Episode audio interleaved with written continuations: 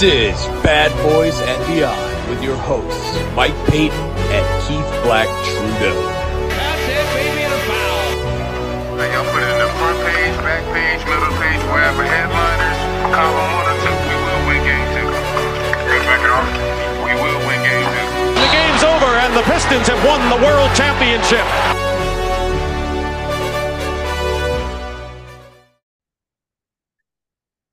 Welcome back to Bad Boys and Beyond. We are your hosts, Mike Payton and Keith Black Trudeau. We got a special special show today. We're trying something new, something we've never done before. Uh, and we're doing a mailbag episode. We we asked everybody for their questions, and and I think we got back a, a pretty decent amount of questions. Keith, are you excited to answer these? Yeah, yeah, I was very interested to see because this is the first time we've ever actually tried to involve our listeners uh, in one of our shows. So I was actually excited to see what type of questions we would get, and I think we got some very interesting ones. Yeah, for sure. I'm I'm definitely looking forward. I know we got one that we're gonna save till the end that is gonna be like Keith's uh, magnum opus. Uh, so I'm very interested in, in hearing about that one. Some some sort yeah, of trade. This one, yeah, this one apparently broke Pistons um, Reddit. Uh, they couldn't figure it out, and I honestly can't blame them because to to really uh, unthread the entire thing, it, it it is one trade that is seven other trades in the making, and I, I think it's just uh, an ingenious uh, ploy by Joe Dumars. Uh, but we will get to that. That's just a teaser. All right. Well, before we before we get to any questions, uh, we have something to talk about, and probably you know, hopefully not for the last time, but probably the last time.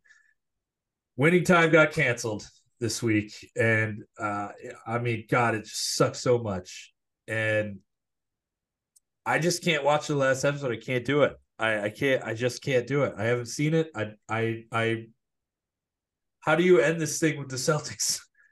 winning the championship. I mean, how do you do that? Like, so I haven't seen the last episode, but I have just I've look I've I've been around for a long time. I'm 37 years old. A lot of shows that I've liked in the past have gotten canceled, and I've been okay with it. You know, you get a little upset, you go, "Oh, you know, that sucks." Um, whatever.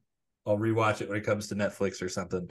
But this one, I'm like genuine, gen, genuinely uh like downtrodden and upset about this like i, I really really liked this show Yeah, there is some hope that uh, a company like Netflix or maybe Apple picks it up, but that that this isn't a show that I think Amazon Prime would be able to fund. Uh, not that this was a huge budget, but there are a lot of very good, um, very prominent actors in this show, and that probably took up a big chunk of the budget uh, between uh, John C. Reilly and um, Adrien Brody. And I, I watched the finale, and they didn't really release, or they didn't really let it slip that the uh, show was canceled until after uh, the finale had been released. So I was actually, I didn't know the show had been officially canceled until there was about ten minutes left in the finale. So I'm like, ah, screw it, let's go ahead and watch this. Um, I absolutely loved that episode. If that was the final episode, look, I can I can treat it. I'm a big Firefly fan. If anyone is familiar with that early 2000s uh, short-lived sci-fi series, uh, has a massive cult following despite being canceled after I don't know 14 or 15 episodes. It is a magnificent series that clearly ends before they could conclude anything. Uh, they they did release a, a movie called Serenity to to try to rush you know the the rest of the storylines and try to complete it. Uh, but the bottom line is the show, even without the movie, uh, is a very, very fine show, uh, even though it is incomplete because it is so well written and so well acted. And I, I kind of see Winning Time the same way. I, I think these two seasons are very, very good by themselves. And yes, uh, the show is obviously incomplete. Uh, the series ends with uh, Jerry Buss's lawsuit from his not really ex-wife hanging over his head she's trying to take everything he owns. Uh, his daughter is is you know getting uh one of the uh, LA Kings hockey players paid because she's dating him, which is kind of a conflict of interest. Uh, yeah, the uh, and, and like you said, the the series ends uh, with the Celtics winning the championship. And I think the most insulting thing is, and I said this on Twitter, th- this was basically the Empire Strikes Back of the series. Uh, th- th- this was the the Celtics uh, taking the crown back from the LA Lakers, like they had done so many times before. And this would be like if Star Wars ended after two episodes, after just at, at, Empire Strikes Back, and you see a little crawl uh, caption at the end with some music playing, saying, "Yeah." Years later, Luke Skywalker would rescue Han Solo from Jabba the Hutt, and uh, Anakin Skywalker would redeem himself, and the Emperor was defeated, and everyone lived happily ever. Like it's so they do the exact same thing with winning time and i think it's so ridiculous that little scene that they rushed at the end clearly after the show was canceled they added something at the end to try yeah. to put a cap on it and it, it's just so rushed and so ridiculous uh, to say oh yeah um, after losing to the celtics uh, the lakers won the next two matchups we don't know why uh, we don't know how magic recovered from this uh, we just they just tell us that it happened and we're supposed to be happy about it but look, all that aside, if you just don't watch that horrible uh, rushed montage ending uh, that they just tacked onto the end of it, I think that is it is an amazing uh, season finale episode. I really do, uh, and the scenes that that the big scenes, so like um, Kevin McHale clotheslining Kurt Rambis, or Larry Bird uh, provoking Kareem Abdul-Jabbar. They recreated those scenes almost perfectly. I was blown away because I could tell each and every scene that they showed what was going to happen because I'd already seen it on, on, film. I, the attention to detail that was paid uh, to reenacting those those scenes during the finals, I thought was was remarkable, and I, I thought that was a great tribute uh, to the care that they paid uh, to this rivalry. And I, I thought the actor that played Larry, Larry Bird, I forgot his name. I thought he was fantastic as well. I just can't do it, man. I just can't watch it. Uh, I just knowing that I, it's going to end, it just sucks. I just um, look, look, yeah, but uh, think about it as you're just watching a, a, reenactment of the 1984 finals. Just just look at it in that in that respect. You get a complete uh, recap of the 1984 finals and a very faithful one, I might add uh, I understand your heart's broken by this. Uh, mine is too. But look, six months from now, even a year from now, you're going to want to go back and see it because it is really, really good. Okay, all right, I'll I'll give it a shot at some point. Um, my hope is that, and uh, I've been bugging Jeff Pearlman about this to no avail. Uh, just like, is there anyone? Is there any way we could get this on any other streaming service? Apple, Netflix, I'll watch it on Tubi or YouTube. I don't care where it goes. Like, I, I just I need more. I I, I need more. And uh, I think this show would thrive on Netflix. I honestly do. Uh, Apple, yeah, that might be a different crowd, uh, but Netflix is seems to be this the spot that this would really work in. Well, I don't know if you saw that uh, uh, O'Shea Jackson Jr., who is uh, Ice Cube's son, uh, and is an actor, but he he was he was asking on Twitter if anyone knew how much the rights to the show cost. So I don't know. I mean, maybe I I I, I I'm not. I'll, I'll you fifty bucks. I'm not hundred percent sure, but I I think I think Ice Cube has some sort of production company. Uh, so you know, don't hold your breath or anything, but you you never know and he's a huge Lakers fan too. Obviously, Ice Cube is. He narrated the whole thirty for thirty. Uh, him and Donnie Wahlberg narrated the thirty for thirty Lakers Celtics rivalry, uh, which is a fantastic. Uh, I think it's a four part series that you should definitely watch if you haven't already. But uh, my my worry is awesome. having my my my main concern is having a Lakers fan have creative control over this because this is I think what part really what makes uh, winning time great that it was a I don't want to say it was an authentic look, but it was a non-biased uh, look at the Laker dynasty. Uh, it, it, gave you everything that was great about Kareem and Magic and Norm Nixon and Pat Riley, but it also showed you that they were very flawed human beings. And I would really hate to have someone oversee the show and try to turn it into a, a Laker love fest like every other documentary we've ever seen in our lives. This show was okay with being different. It was okay with uh, pissing off the actual uh, players that it was portraying, and I, I, think it did so fairly and honestly uh, throughout both seasons. So that that does kind of worry me a little bit. But look, I would rather continue than not continue at all. Yeah, yeah. Well, uh, I guess we'll we'll just wait and see. We'll we'll cross our fingers and we'll see where things go. But anyhow, uh, let's get into some of these questions. We got some great questions. Let's uh, let's start with uh, Ben Chulik sent this to us. Uh, sent this one actually directly to you, and I think it's a good question. I I, I I'm interested to hear hear your answer. Uh, how much of a difference would it have made if the Pistons didn't trade Michael Williams? I, I think he could have been a, played a big role with Isiah injured and turned into a big trade chip. So yeah, Michael Williams. For those of you that don't know, he was the rookie that was essentially the last guy on the bench. Well, maybe Fennis Dembo was. He was the second to last guy on the bench uh, for the original Bad Boys uh, team in 1989.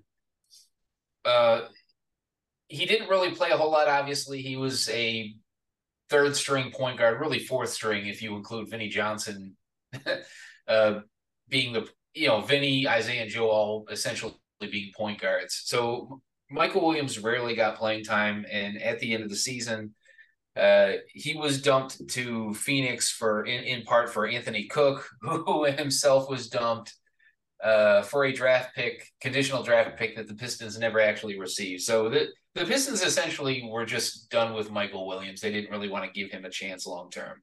And that, by all accounts, was a mistake because Michael Williams went on to have a, a very productive career. Uh, not so much in Phoenix, but he went on to be a starting point guard in Indiana and then in, on Minnesota. Uh, averaged double digit points, averaged uh, over eight assists a game a couple of seasons, put up pretty darn good numbers. Uh, he also holds the NBA record for most consecutive free throws uh, without a miss, which nobody remembers. uh, but but here is the here here is the overall issue uh, with with Michael Williams is that look he was a productive player. The Pistons definitely didn't need to give him away for nothing. But what really could he have done for that team that was had such downward momentum? uh, from 91 through 94, where the team was just crumbling. They were getting older. Uh, it, it, just wasn't a good uh, situation. And I, I, don't think Michael Williams uh, would have turned that. Could they have gotten a little bit for more for him in trade uh, if they had showcased him later on? Maybe.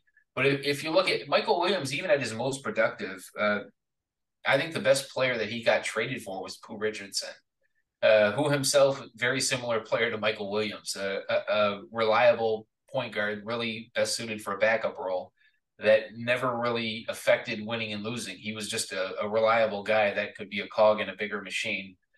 I don't know that Michael Williams. I don't know that letting him go really affected the franchise uh, adversely at all.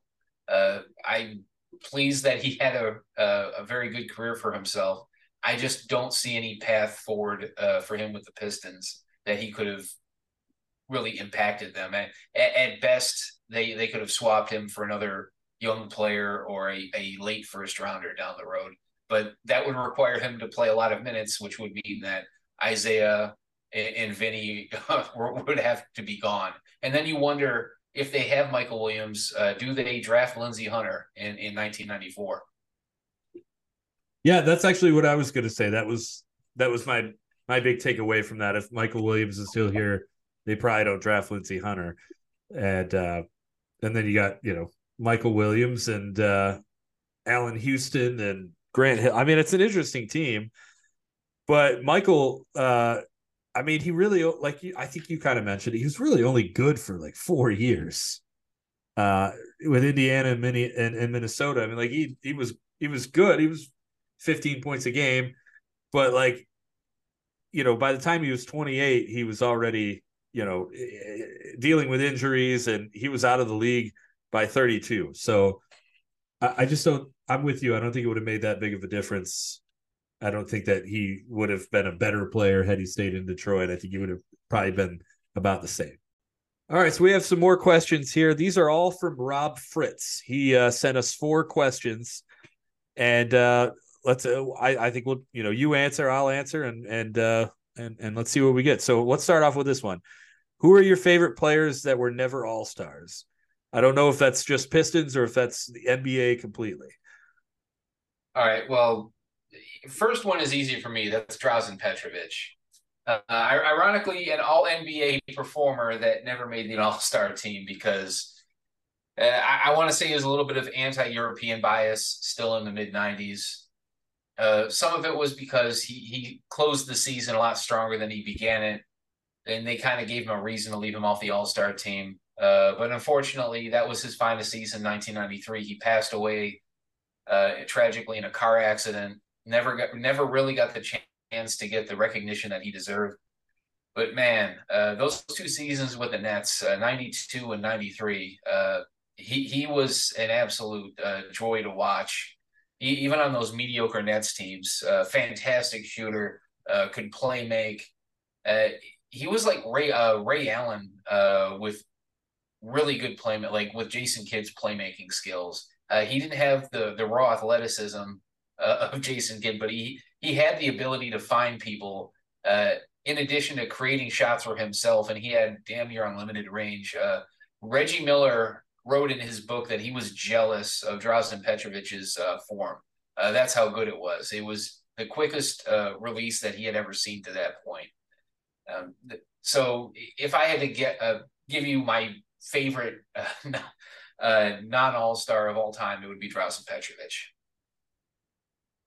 All right, for me, I'm I'm torn between two guys. Uh, screw it, I'm to do this one. I'm to go with uh, Jason Williams, not the Nets, Jason Williams, but uh, you know, Kings, Grizzlies, Jason Williams.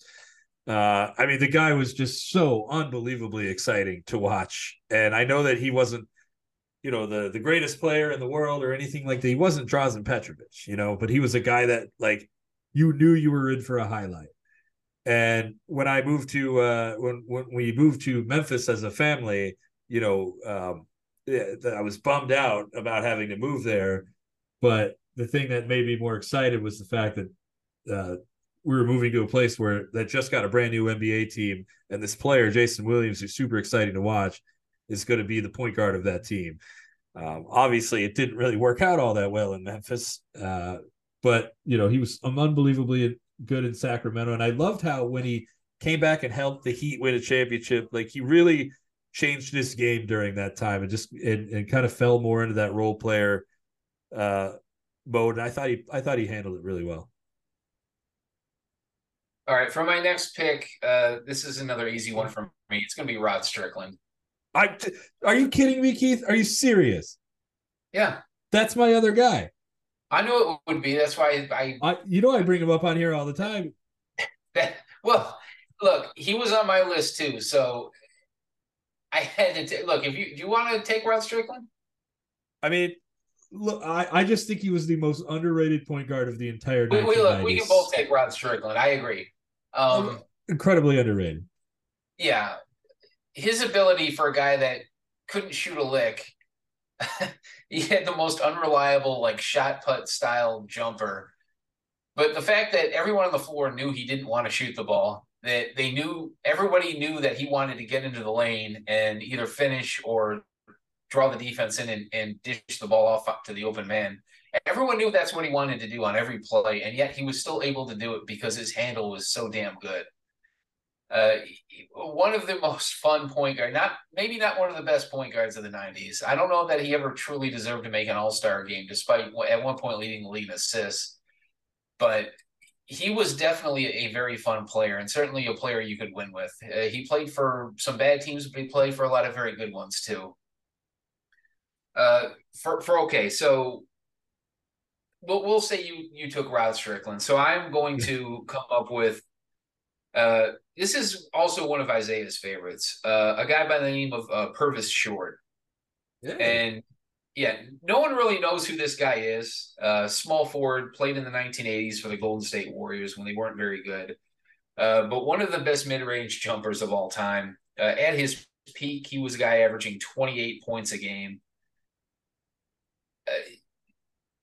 My favorite thing about Purvis Short is just his his jumper. The the form was so good, and it was like from anywhere from twelve feet to eighteen feet out.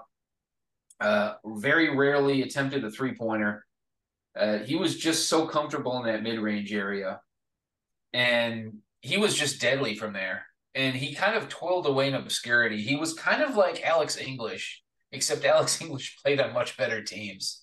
Uh, he he's the guy that everybody knows is the guy that scored more points than anyone else in the '80s. But uh, Purvis Short wasn't far behind him, uh, and he was very much the same archetype.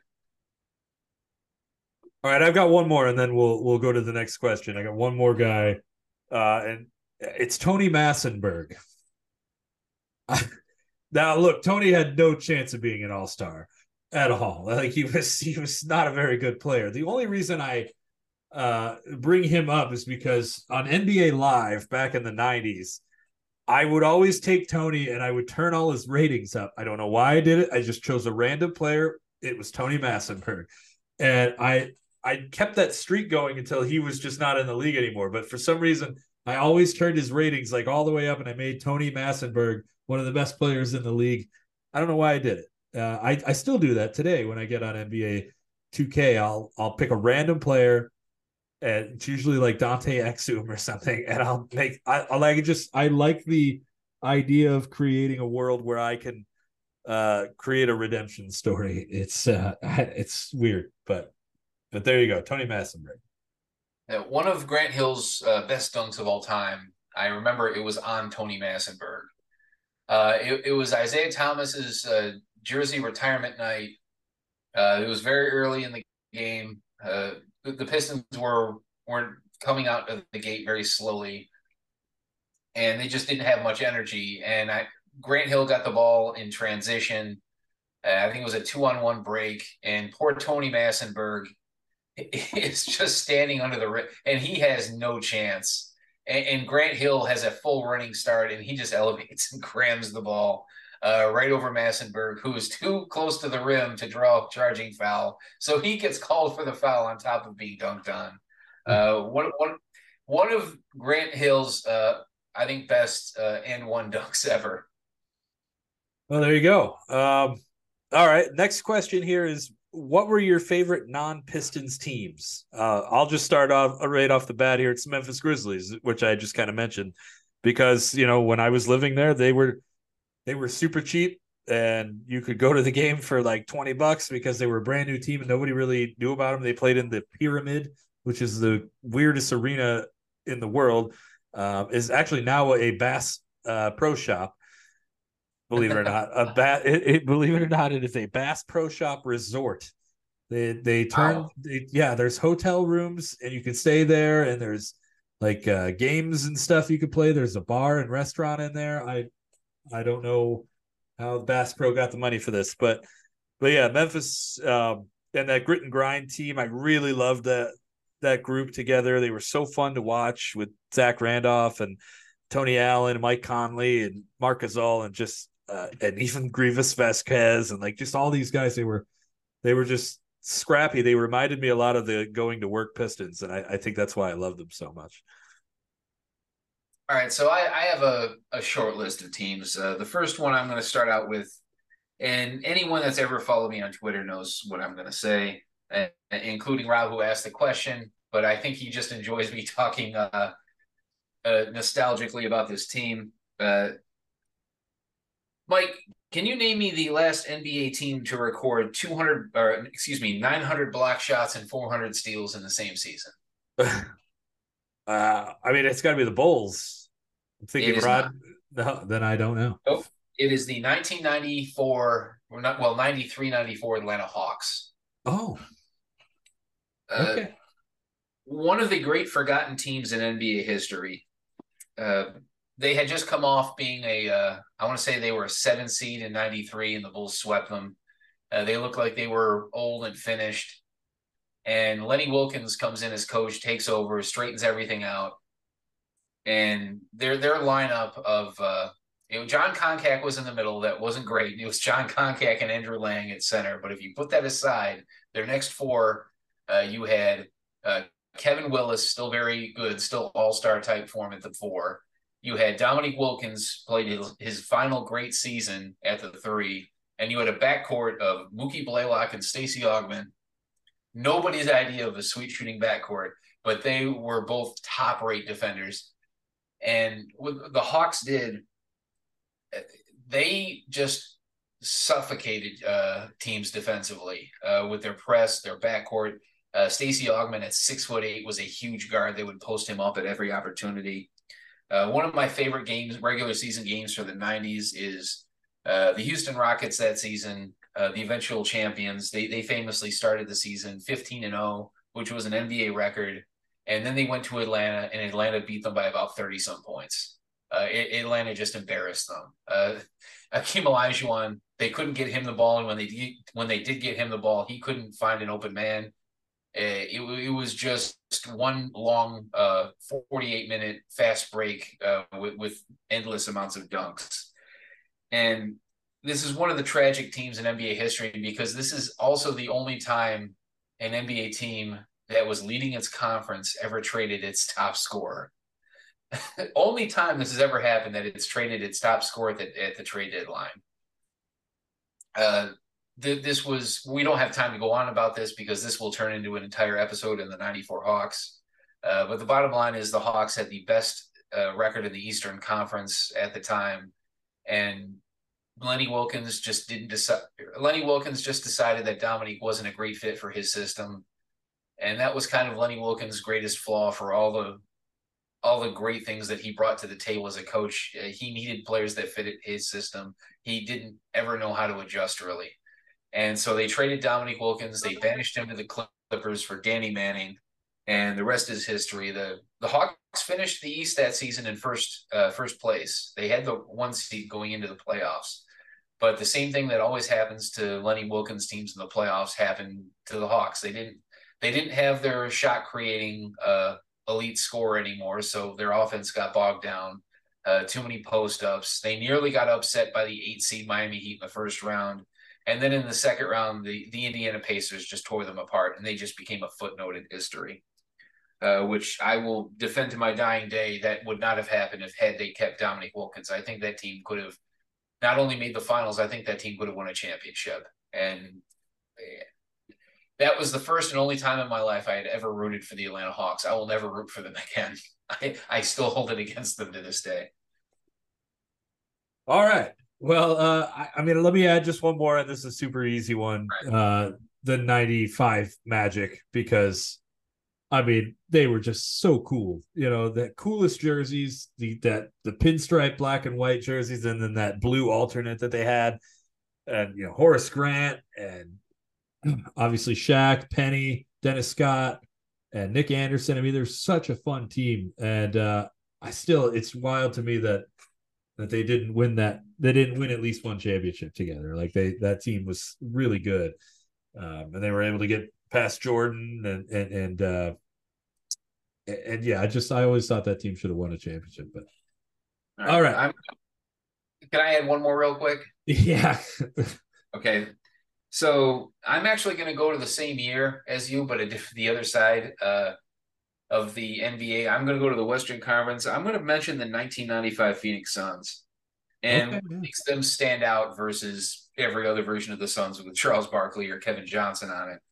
Uh, I just mentioned Danny Manning. I'm going to transition uh, once again to a Danny Manning episode where after Manning joins the Hawks uh, midseason, he decides he does not want to be in Atlanta anymore, and he goes to the Phoenix Suns. And Danny Manning's still an all star caliber player at this point in his career. For the Suns to get him uh, at a bargain price, even for that day, it, it, turned them into a juggernaut. So Danny Manning, his, his numbers off the bench are they're good, they're not spectacular. But the Phoenix Suns, uh, again, with Charles Barkley, Kevin Johnson, Danny Manning, uh, AC Green, Wayman Tisdale, they had a whole bunch of talent but with Danny Manning off the bench, they were 22 and four with Danny Manning as the sixth man. They were easily the NBA's best team. And Manning, as he had done so many times in his career, he tore his ACL uh, in February. He was lost for the season.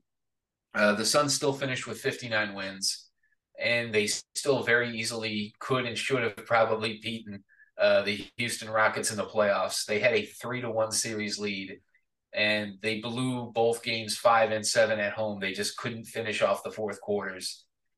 And just the fact that that team was so close to winning a championship without Danny Manning it, it, it's just as tragic for me as the year before. It's just this wasn't a self uh, self inflicted injury.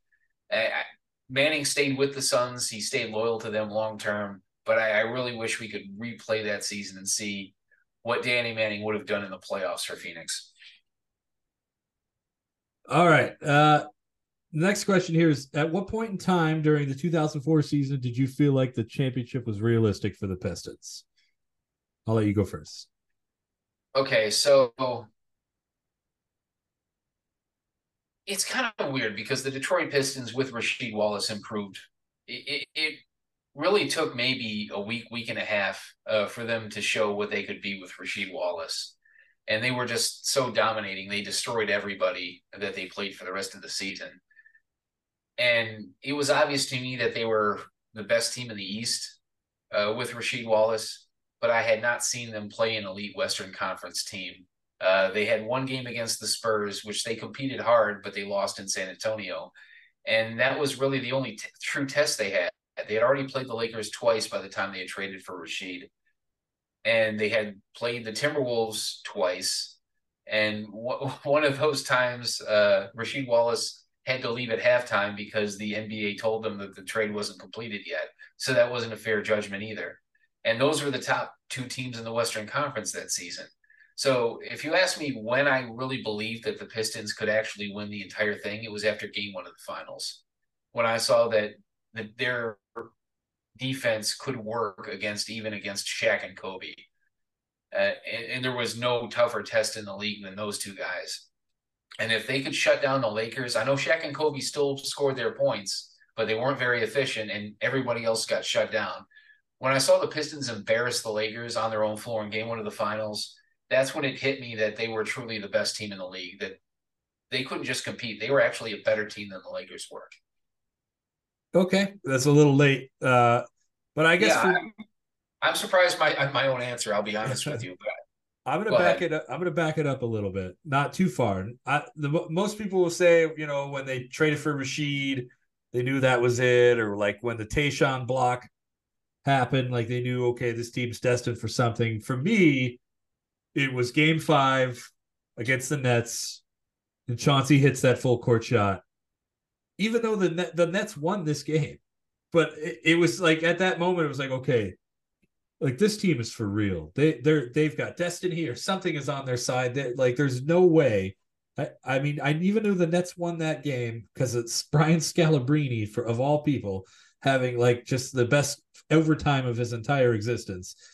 Uh, like you just knew, I at least I knew there was no way they were going to lose Game Six or Game Seven, and that they were going to win that series, and they were going to they were going to head on. I mean, I just felt unbelievable confidence in the team after that one, even though they lost the game. Okay, that's fair.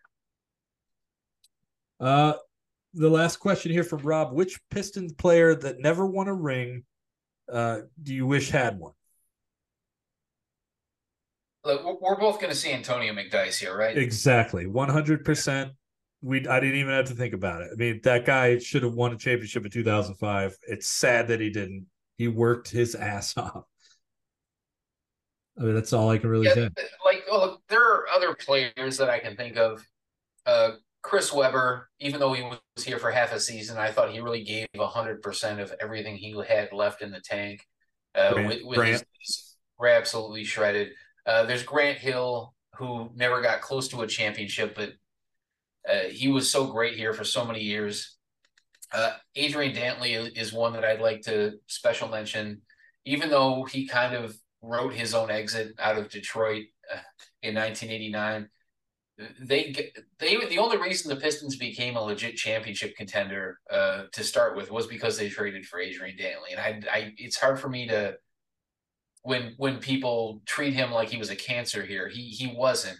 Ultimately, yeah, he was a, a locker room problem that needed to be removed, but Uh, he, he played his absolute butt off in, in both 87 and 88. He gave the Pistons a chance to beat the Celtics, which they did not have before. And it, it still kind of uh, hurts my heart just a little bit that he a, Adrian never really got to see the reward that everyone else that played on that 88 team got. Allen Iverson. I mean, okay, maybe, maybe let's not go too let's not go too far. No, I Allen Iverson deserved a ring. Should have had a ring. Not for not, not for, for not, not in Detroit. Not in Detroit. Yeah. I'm just saying in general as a player. Uh, you know, the the poor guy, like he he he busted his ass, man, and he just never had anybody. He just never had anybody with him, and you know, and he had he had a he had Dikembe there at the end, but it was like an older Dikembe. It wasn't the same thing. You know, he had uh, Eric Snow. I guess uh, he just never really had like a, a, number two. They they had a number two for him, and then they traded him to the Detroit Pistons in Jerry Stackhouse. Uh, I mean, I know that those two probably wouldn't have worked out all that well together, but still. Yeah, that that that that relationship had was was long since uh, uh, run its course by the time they traded Stackhouse to the Pistons. I, I think somewhat uh, some of Allen Iverson's issues is that his style of play just made it hard for anyone else that wanted to handle the ball to play with him. Because eh, pretty much every play was kind of run for or off of Allen Iverson, and you needed four guys to really play uh, around him as opposed to play with him. Uh, I think you saw a little bit of that. He did play with Carmelo Anthony uh, for for a quick minute, but those teams were even though they both of them scored a lot of points, those teams, despite having a lot of talent, they didn't win a, a whole lot of games, and I think there was a little bit of dysfunction there but yeah, I look, you, you can't take anything away from from, from Allen Iverson uh, with the Sixers playing with Larry Brown. Uh, he, he he dragged one of the least talented teams uh, I've ever seen make an NBA final. It's really between he and Moses Malone for the most uh, the most impressive job, just taking a team to the finals. All right. Now, our next question is from uh, Dime Dropper, a friend of the show and also a former guest. And we'd love to have Dime back on whenever, whenever he wants, whenever we can make it work. Uh, love to do another draft with him.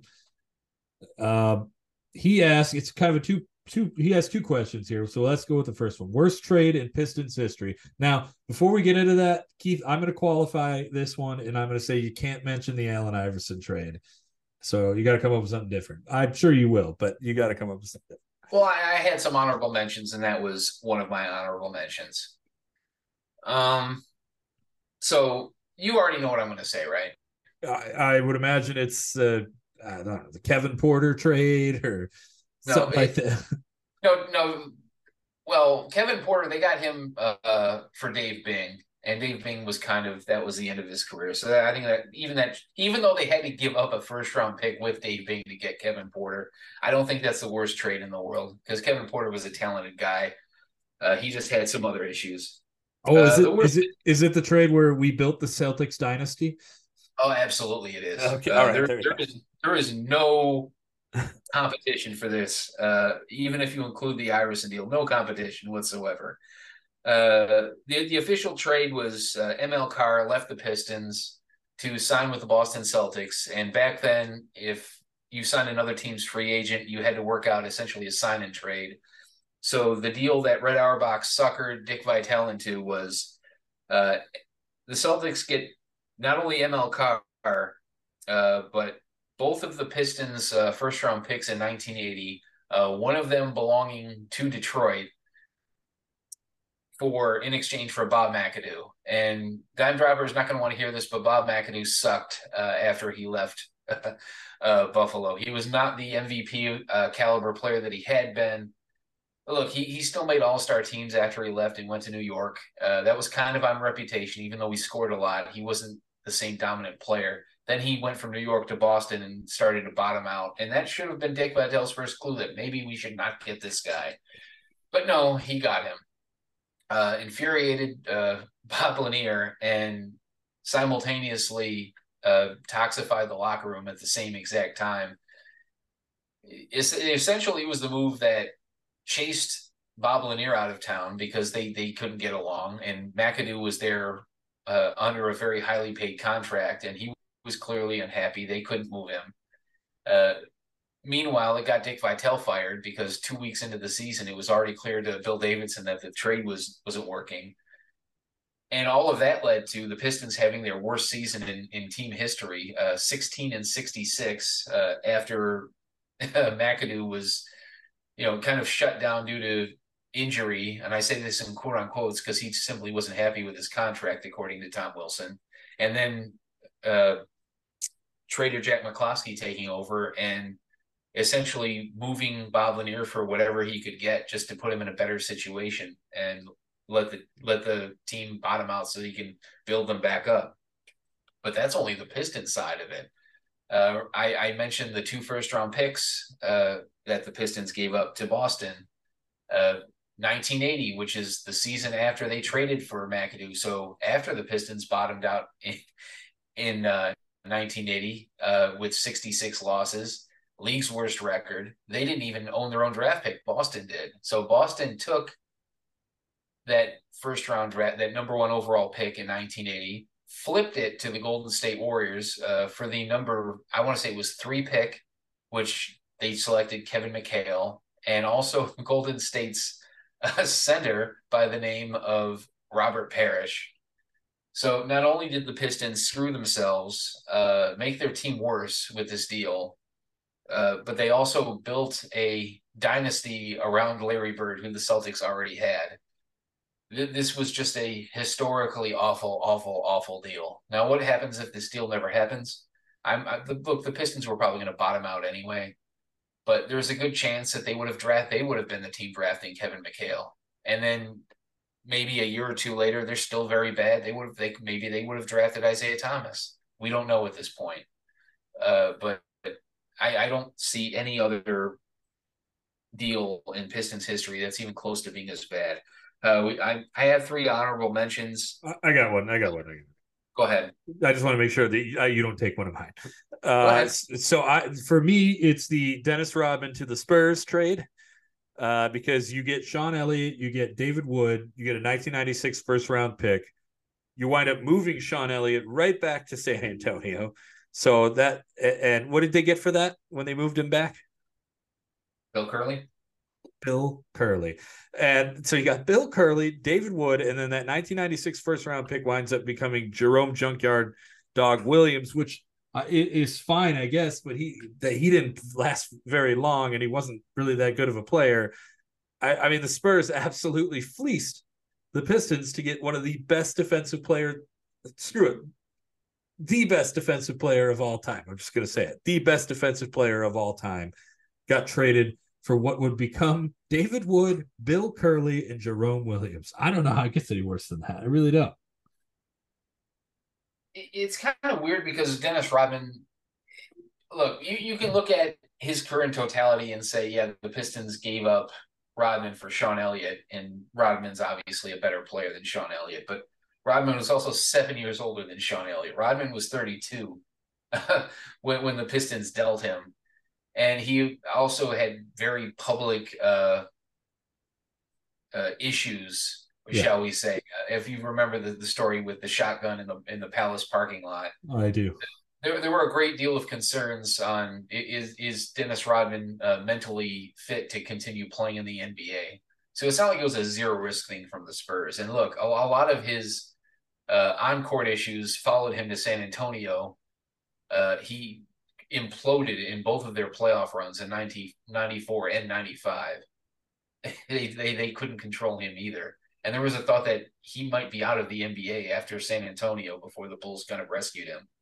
Uh, but look, on its face, yeah, obviously the Spurs got more in return from the Pistons than the Pistons got in return from the Spurs. They just didn't realize that uh, in Sean Elliott, they were getting a, a malcontent with a kidney disorder. I, I don't know how, yeah, I don't know how uh, more clearly to say it. I, I just want to mention a couple of uh, honorable mentions before we move along. Uh, Ricky Pierce, uh, a guy that we've talked about extensively on this show, who has still scored at this point and is uh, more points than any ex Piston in NBA history. Uh, the Pistons dealt him after drafting him in the first round. They dealt him a year later to the Clippers for a 1986 second round pick, which wound up being Jeff Hornacek. It would have paid off handsomely if they hadn't dealt that pick for a guy that never played in the NBA. Uh, also, the Dave DeBusschere trade, uh, Mr. Detroit, uh, one of the two or three best players uh, to ever come out of the city of Detroit to this day. Uh, traded him to New York for Walt Bellamy and Howard Komives. Uh, neither of them would amount to much of anything in Detroit. And you can throw Walt Bellamy's Hall of Fame selection in my face all you want. Uh, he was not a winning basketball player, and it was proven time and time again in his career, despite his impressive statistics. Uh, but those are all of my honorable mentions, but none of them come even close to being as bad as Dick Vitale uh, trading eventually the number one pick in the draft for Bob freaking McAdoo. Yep. Uh, all right, then Dime Dropper's other question is who is the most underrated Piston ever? And I am going to go ahead and take the lead on this one. And when I say Mr. Terry Mills is the most underrated Piston of all time, I mean, this guy was incredible. And I, I mean, just you would look at him and you and you'd say, "There's no way that that guy could." I mean, he's he's a big dude. Like he looks like he's out of shape, but he wasn't out of shape. You know, he could run and he could hit three and and I mean, like he he could do a lot of things. I loved that guy, uh, especially on the video games. Believe me, he he hit a lot of three. He broke Reggie Miller's Miller's record, but uh, uh, most you know he broke all the records. So he, he was the greatest three point shooter in video game history, in my opinion. I like that answer. Um, we're we're looking at this two different ways, I suppose. Uh, my answer would be Bob Lanier, and I, I, don't. In my mind, it's not even close. Yes, totally un, un, underrated NBA Hall of Famer. Yeah, that's like I said. We're looking at this uh, from two very different angles. Uh, Bob Lanier to me is still the third uh, third best Piston of all time. Uh, I I still rate him as the highest as the best center of the Pistons I've ever had. Period. Uh, ahead of uh, Ben Wallace, ahead of Bill Laimbeer, and I don't think anyone else really sees it that way. And look, the guy never made uh, All NBA uh, first team. It just never happened. And the reason for that is if you look at back at his career, every single center that made All NBA instead of him uh, won an MVP at some point. They were all MVPs. It was the greatest era for centers in NBA history. And there were a lot of seasons where Bob Lanier probably should have made All NBA, uh, but he didn't because the Pistons. He was just stuck in a dumpster fire uh, in Detroit for lack of uh, better terminology. The Pistons during the '70s were a horribly run organization, and Bob Lanier was so damn good. It, just the limited film I've seen of him, uh, he was decades ahead of his time. It, it, wasn't just the fact that he was a huge human being that could score in the post, had a great left hand hook shot, uh, score could score mid range. A lot of centers could do that. He he could step out to NBA three point range, even though there was no three point line back then. He had that type of range. Uh, 23, 24 feet away from the basket. He didn't do it a whole lot because there was no merit to it there was no three point line uh, when he was with the Pistons, but he had those skills. I've seen him hit jumpers comfortably out there. Uh, he, he could face guys up at seven feet, 280 pounds, and take them to the basket off the dribble. Uh, he had just such an amazing array of offensive skills that you know, Kareem Abdul Jabbar could not handle him defensively. Uh, of course, Kareem was better than Bob Lanier, but the point is, when they played each other, it was hard to tell who was the better player uh, because Lanier gave him fits. And I, I, think the ultimate disrespect that he was treated with, especially after he left Detroit, uh, they traded him to Milwaukee uh, in 1980. And the Milwaukee Bucks, it, it took him, I think, what, 13, 14 years to get his number retired by the Pistons. The Milwaukee Bucks retired his jersey before the Pistons did uh, the, that was the harsh feelings that Bill Davidson had over Bob Lanier not wanting to waste the rest of his career on a bad Pistons team. And it's it's just so easy to forget about him with all the championships and all the playoff success in Pistons history. Uh, Lanier is a guy that never really had that great playoff moment in his life. Uh, he he should have uh, in 1974. They probably should have beaten the Bulls, and they just didn't do it but it was he was the most dominant player in that series by far. Uh, I, I I am a little bit biased because I did write a uh, memorial piece after shortly after his passing for Detroit Bad Boys. Uh, but it, look, if you want to hear more about Bob Lanier, that kind of summarizes uh, my feelings about him and his career and and his dominance. And I really wish uh, he would be remembered by more Pistons fans because he was a truly unique, one of a kind player. Uh, I've got one more, uh, Okay. and then and then we'll move on to the to the next question here. Um, Andre Drummond. There, I said it. Andre Drummond. I, Oh, I, well, you you have now become Koo's favorite host on this show. I I don't understand the the irrational hate that this guy got the entire time he was here. You're going to tell me that we're supposed to dislike a guy who leads the league in rebounds four times? Uh, I mean, he he's giving you two blocks, two block shots a game. He's scoring 17 points a game. I what was the problem with this guy? Why did Pistons fans hate him so much? I'll never understand it. I, I- they, if you want to hate anything, hate that the Pistons couldn't build a team around this guy. I, I mean, that's what you can hate. But like, he is just so unbelievably underrated as an NBA center. Not just uh, even with the Pistons. Like everywhere he has gone, he and you know, maybe not so much these days, but well, yeah, I guess maybe even still these days, he's still rebounding like crazy. Like he makes an impact everywhere that he goes, and I just, I just could not believe for so long that Pistons fans just wanted this guy out of here so badly. Like you're, you're just calling for the wrong guy to be traded. I think he got he gets a bad rap. Uh, I, I was very much a supporter of his, but the, at the same time, he did have a lot of uh, defensive mental lapses. Uh, the free throw shooting, I think, put him on everybody's bad side to start out. He, he was just so terrible. Now, to his credit, he improved uh, greatly to a, a credible level towards the end of his Pistons career. But for a while, man, especially that 2016 playoff series against the Cavs, uh, they were just hacking him relentlessly every time the Pistons had any momentum, and it would just take them right out. I, I think those are kind of the things that fans choose to harp on. But uh, look, I agree, Hall of Fame level rebounder. Uh, I very much enjoyed watching Andre play. I, I do think to some degree he gets a bad rap for what he accomplished here. Yeah, absolutely. Um, all right, now now we got some uh, some current questions from Lee Caver. Uh, his first question is: Do you think Monty is the right coach versus Casey? Is this more of a needing to hear a new voice or about a new system and scheme to be a contender? Okay, so I, I think it's a combination.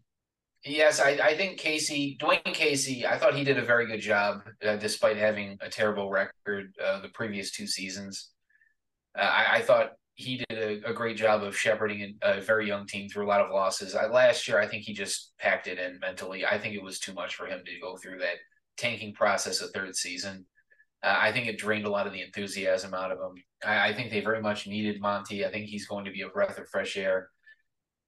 I, I don't know if the scheme is going to be a, a huge factor. I know everyone it makes a big deal over his um uh his instant reaction type of offense, but Dwayne tried to install a similar thing.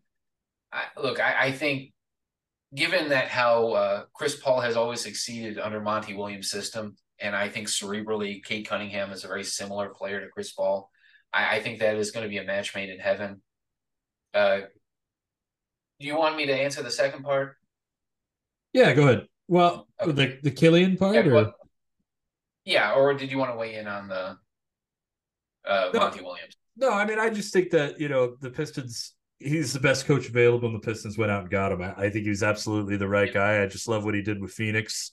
He was able to take that team from, um, you know, from Booker's hitting seventy six points in a game because nobody else can shoot to a team that goes to the NBA Finals. So I think, I think he's a good team builder, and uh, and I like the scheme, and I think everything's going to work out great there. Yeah, I, I think Monty will be more successful than Casey next season, simply because I think the Pistons will be trying to win games as opposed to just rolling the ball out and, and telling the young guys to learn through experience. I, I think that you're going to see them win games simply because there's going to be actual structure uh, on the court. Whereas last year, I think it was just uh, an undisciplined mess. Right. Absolutely.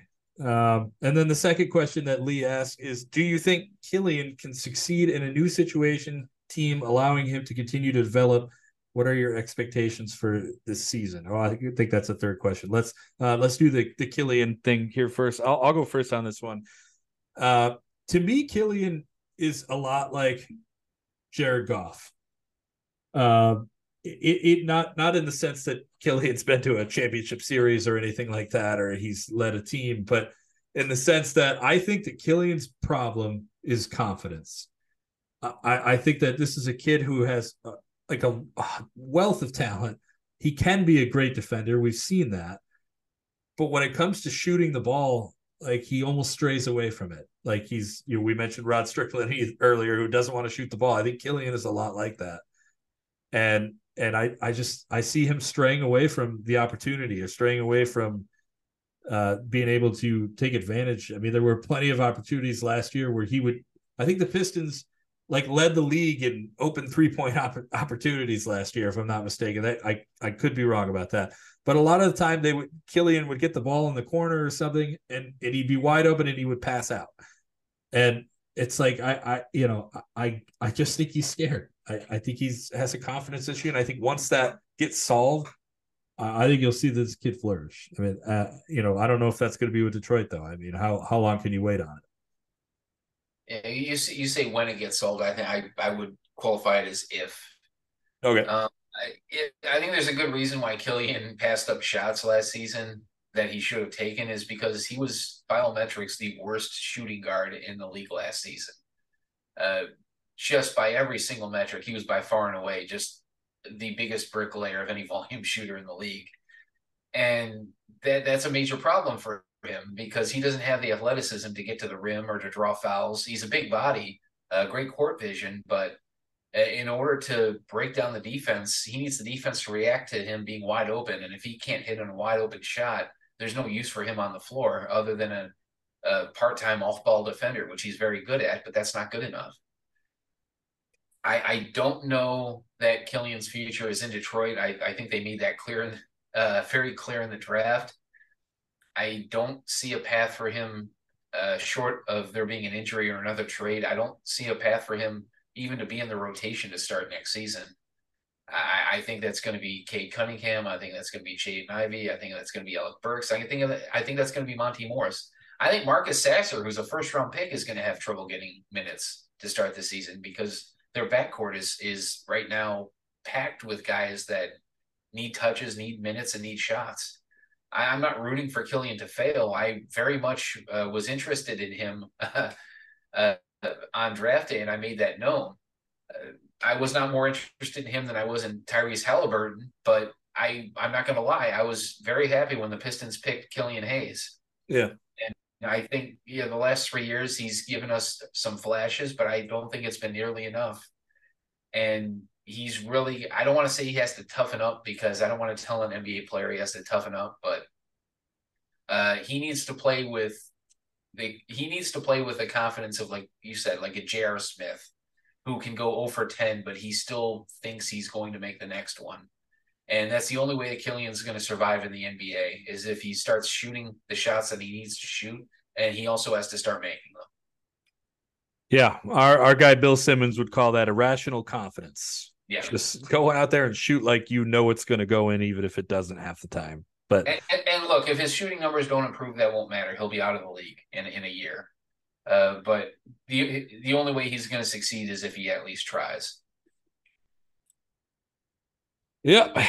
Well, I guess we'll uh we'll we'll see where that goes. And then Lee's Lee's uh, final question here is what are your expectations for this season? So I'm I'm gonna guess that he's talking about, you know, uh I don't know if we need to pick an exact record or or what that will be or like, but is this team gonna make the the play in or what does this team look like in 2023, Keith? Okay, so I, I've fallen into the into the trap of setting a, a line on wins and losses. I don't believe in that anymore. At least not with this team. My expectation is simply this: that they play games that matter in March and early April. I don't even I don't need them to make the playoffs. I don't even need them to make the play in, but I need them to be in position to make the play in uh, with at least two weeks left in the season. I need them to be competitive. Uh, that is the word that I am going to theme around next season. Competitive. I need them to compete in games. I need them to walk onto the court and not know that they're already going to lose by 20 points. I need them to play with confidence. I, I need them to surprise some better teams uh, than they are, which you know all young teams do. I need them to have a season like the Orlando Magic had or the Oklahoma City Thunder had last season. Uh, that is my bare minimum expectation. Uh, if we're sitting here discussing another top five pick and they didn't uh, beat the lottery odds by some magnificent number, then then this season will be a failure. Uh, I, am sorry. There's nothing wrong with having expectations, even low ones. Uh, we we can't be okay with them losing uh, 55 to 60 games next season. There there has to be an expectation for improvement. Right. Yeah, no, I uh I mean for me it's you know, I I I I would love to see the, at least the play in. I I know that's that is maybe some high expectations. I I get that, but I, I'm tired. I'm tired, Keith. It's it's been a long time, man. It's been a long time, and and even our last playoff run with with Blake and uh, going up against the Bucks, it's like that. That didn't even feel real. Like you knew as soon as we drew the Bucks, like this is a sweep. I I didn't even. I don't even think I watched any of those games. That's how. That's how bad I knew it was going to be. So, yeah, I mean, my expectation is play in. I, I'm tired of waiting. Get it done. Yeah, look, all the play in means is that you finished in the top ten in your conference out I'll of 15 teams that that doesn't sound like it's an insurmountable goal. It just seems that way because the Pistons have been one of the three worst teams in the league uh, since the turn of the decade. Yeah, no, it's uh, it's bad. Um, all right, now we're going to move on to the to the grand finale here, Keith. We've got one more question. I don't have it in front of me, so you're going to have to to read it, and uh, and I I look forward to this one. Okay, so I didn't know I had to. So I'm going to pull it up real quick. You're just going to have oh, to get. Okay. You know, I would also like to. uh I would like to see Cade Cunningham. Not that I don't think that he can do it, but I would like to see him like take the step and, and become an all star this year. I, I, I think that I mean, like everything I've seen from the kid has been great. Uh, I, I just would really like for him to shut some people up because uh, a lot of people were have given up on Cade Cunningham just because he was out for the year, but he is not a joke. He is a legitimate player. So yeah, he he needs to put together a full seat. Like everybody can see the amount of ability that, that he has and his potential, but he's got to start showing it on the court. Uh, his rookie season was uneven. I think it was still very good, but you know, he had some glaring weaknesses, particularly having his defensive lapses, too many fouls, like lazy fouls, and then uh, his three point shooting was abysmal, and it, that continued on to last season, and which he put up good numbers, very inefficient shooter, and then he got hurt. Right. Uh, everybody knows that he can be so so much better than what he's shown so far in the NBA, but he's actually got to step on the court, stay there, uh, and show it. Uh, I'm think people are getting tired of looking forward to next year. I think they want this year uh, to be the year that things turn around.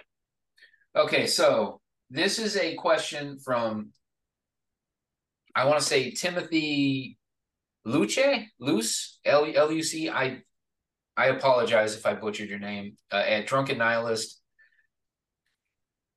and the question is I've always been curious uh, about the details behind this transaction. I've never been able to find much online. Any thoughts on this weird trade from back in the day? And the, tra- the, the trade that he is referring to uh, takes place on June 2nd, 2001. Uh, it involves uh, the Detroit Pistons, the Orlando Magic, and the Houston Rockets. Uh, in the three team trade, the Orlando Magic trade two first round picks to the Houston Rockets and the Detroit Pistons trade Orlando's 2005 first round pick uh, back to them and get nothing in return. And the Houston Rockets give up nothing in return. This seems like a very odd trade for the Pistons to give up a first round pick and not be compensated. And there is an actual story behind this. And the story begins uh, on August 7th, 1997. A cold night on August seventh. Unseasonably cold. It was a cold night for Otis Thorpe. I'll, I'll, I'll tell you that. All right. All right. So this is a trade that every Pistons fan knows about. Uh, August 7th, 1997, the Detroit Pistons trade Otis Thorpe to the Vancouver Grizzlies uh, for a future first round pick. Now, we all know about that, and we all know the pick turned into Darko Milicic in 2003 as the number two overall pick. Uh, but we, well, a lot of people don't know where the stipulations behind that pick. Here are the stipulations. Uh, the pick must be a pick between number two and number 18. Uh, it must be Memphis's own pick if not conveyed after 2001. Now, what now what does that mean? It means from 1998 to through 2001, it could be anybody's pick. The Memphis Grizzlies or the Vancouver Grizzlies could have sent the Detroit Pistons any pick between 2 and 18 uh, prior to 2002 and satisfy the terms of the deal. Now, there's a kicker. Uh, each year, the Grizzlies must notify the Pistons by June 1st that they are going to convey a draft pick. If they do not do so by June 1st, the clock rolls over. So they can't just make a draft day uh, trade and send the Pistons a pick.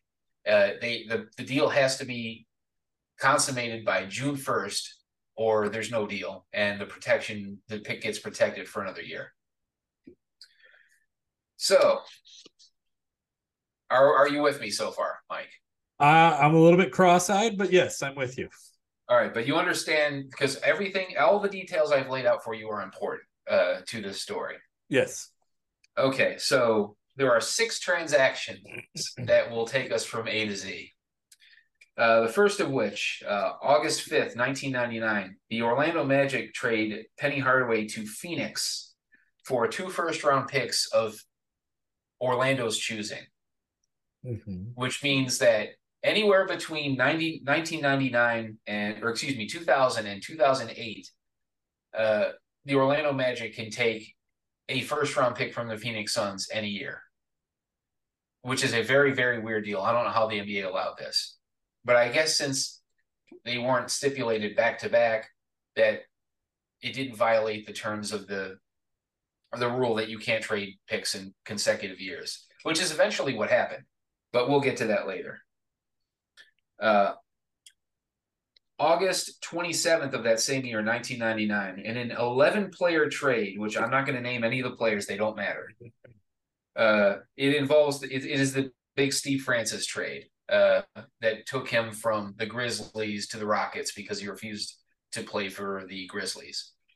All right, in the deal, Orlando sends a future sends a future first round pick uh, to the Houston Rockets and the Houston Rockets also send a future first round pick to the Memphis Grizzlies. Uh, can land the, the Grizzlies' choice anywhere between 2001 and 2003. Okay. Okay. All right. Moving on. Uh, August 3rd of 2000, the Orlando Magic uh, signed and trade Tracy McGrady. They send a 2005 first round pick as compensation to the Raptors. I guess because they wanted that extra year off the max contract. I don't know why else you would send a first round pick to a team for a guy that you just signed, an unrestricted free agent, but they did it. So Orlando, so Toronto now now owns Orlando's uh, 2005 first round pick. February uh, of that following season, February 22nd, 2001, the Raptors in the Corliss Williamson trade send that same Orlando first round pick uh, to the Detroit Pistons. Okay. So, so we, we, we, we have set the board here. Uh, let me let me summarize everything for you. Going into the 2001 season, the Phoenix Suns owe, or the Orlando Magic a draft pick. The Orlando Magic owe the Houston Rockets a draft pick. And the Houston Rockets owe the Vancouver Grizzlies a draft pick. You can see where this is going. Yes, I can. Okay. 2001 standings, uh, the Phoenix Suns, who their draft pick is gone, uh, they finish uh, 19th in the in the NBA overall standings. However, however, the Minnesota Timberwolves have to forfeit their pick because of the Joe Smith uh, contract fiasco that the NBA took their first round picks away for several years. So that 19th pick gets bumped up to 18th. Remember with the stipulations to the pick that the Grizzlies owed the Pistons. They had to uh they had to report it. They they had to be between what picks? They had to be between two and eighteen. And 18. Which is So- how I get so- God, I know exactly what's about to happen right now. So you can see what's going to happen. Yes, this is a nightmare is going to happen very soon. For the Pistons, yes. Yes. What's going to happen is that uh, the Orlando Magic are going to claim Phoenix's pick, and then that pick is going to satisfy their obligation to the Rockets, and then the, the Vancouver Grizzlies are going to happily take that pick away from the Rockets, forward it to the Pistons, and then all of their nightmares are solved. Notice there's no transaction that that actually occurs. All right, I want to point you to one last transaction here. It is the transaction that we started with. June 2nd, 2001. What date did I just give you? June second, two thousand and one. What day of every uh, of every year do the what is the deadline for the Grizzlies to forward a pick to the Pistons? Uh, June first. June 1st, and Orlando never claimed that pick until June 2nd. So, in exchange for not screwing over the Pistons, uh, the Pistons give Orlando's 2005 first round pick back to them. Orlando, meanwhile, as incentive to the Rockets for going along with this, send the 22nd and 23rd picks uh, to the Houston Rockets in the 01 draft and everybody's ha- and, and, everybody's happy. Now the the Grizzlies don't even accept that pick at this point. They just forward it off. They they don't even want it because it's no good to them. The the, the Grizzlies had the option of taking the 18th pick away from the Rockets, uh, but since the deadline had passed, it was no good to them. So they wound up claiming it a couple years later in 2003. So because of all of this, and remember the original stipulation uh, what what was the deadline for the the Grizzlies to give the Pistons any pick and not their own? Uh, I'm so lost. Uh, was it June first again? No, no. I mean, what year? Remember, I, I Oh, one of uh, the stipulations to this deal.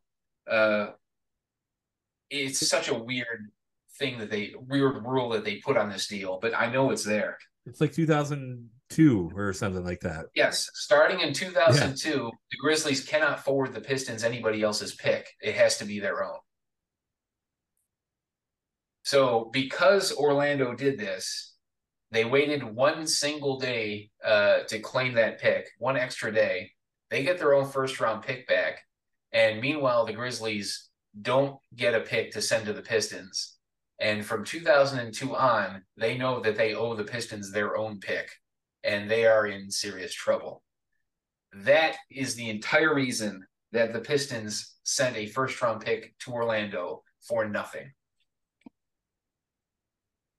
Oh, I have probably broken uh, the brains of all 20 people who are still listening at this point.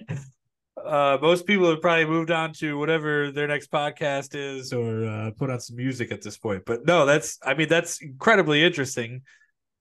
Um, it's so weird how I don't I don't know. It, it, there there had to have been a simpler way for all of this to work out. There really wasn't. Uh, the, simpler way would free, would be for these teams to not involve themselves in 14 player trades and in trade draft picks in non-specific years or Yeah. put stipulations that you can give me any draft pick. It doesn't have to be your own as long as it's within these two. It- the NBA got super crazy uh, putting uh, earmarks on draft picks uh, p- between the late 90s and early 2000s. They don't do that today because teams like to have certain certainty in their future. It's just like one. They're they're just uh, mainly protections now. It, it, it's not a, a, multiple choice question. Uh, but back then, yeah, it was the very very much the wild west of uh, uh, trade stipulations. Oh boy. Okay. But well, it, look, it was well worth it to Joe Dumars because he gave up what was ultimately, I, I, think, the 11th or 12th pick in the in the 2005 draft, which wound up being a guy that never even played in the NBA, Fran Vázquez. Uh, in exchange, he got the number two pick in the draft in 2003. He blew it. Uh, he blew the pick, but man, this was a brilliant, uh, brilliant move by Joe Dumars. All right. Well, that is going to conclude our uh, our first ever um, mailbag episode. Uh, this was a lot of fun. Thank you to everybody who sent in your questions, and uh, it was awesome to kind of uh, to go through some stuff that we were probably never going to do an episode on or anything like that. So that's that's always good. Uh, so next week we will be back again with the 2015 NBA draft. Uh, the Pistons are picking eighth in this draft. This is the Stanley Johnson draft. Uh, and we'll see if we're able to get them something better. There's Devin Booker's out there, Karl-Anthony Towns, Kristaps Porzingis, uh, who Stephen A. Smith has the greatest reaction to ever, which I probably I think I might play on the show. Uh, D'Angelo Russell, uh, Scary Terry's out there, Myles Turner, Kelly Oubre. Uh, there, there's there's a lot of guys out here. Jahlil Okafor, whatever happened to Emmanuel Mudiay? Why didn't that work out? uh, hey, Larry it's, Nance Jr. It's an interesting draft class. It's not yeah, as good it really is. the one we just did, but it's way better than the ones that we were doing uh, prior to that. Yeah, remember Mario uh, has just say. Yeah, Mario yeah. Hezonja. He was supposed to be like I really liked him. I really liked him uh, as a prospect, and man, was I wrong. Yeah, it did not work out. I remember Pistons fans were very high on the idea of drafting him. They thought I, I did a podcast for some reason during that time uh, as a Lions writer, uh, and they asked me about that, and and I said Stanley Johnson because to me it's I, I you could go back and look at it. I said Stanley Johnson was going to be the pick because that just made the most sense to me at the time.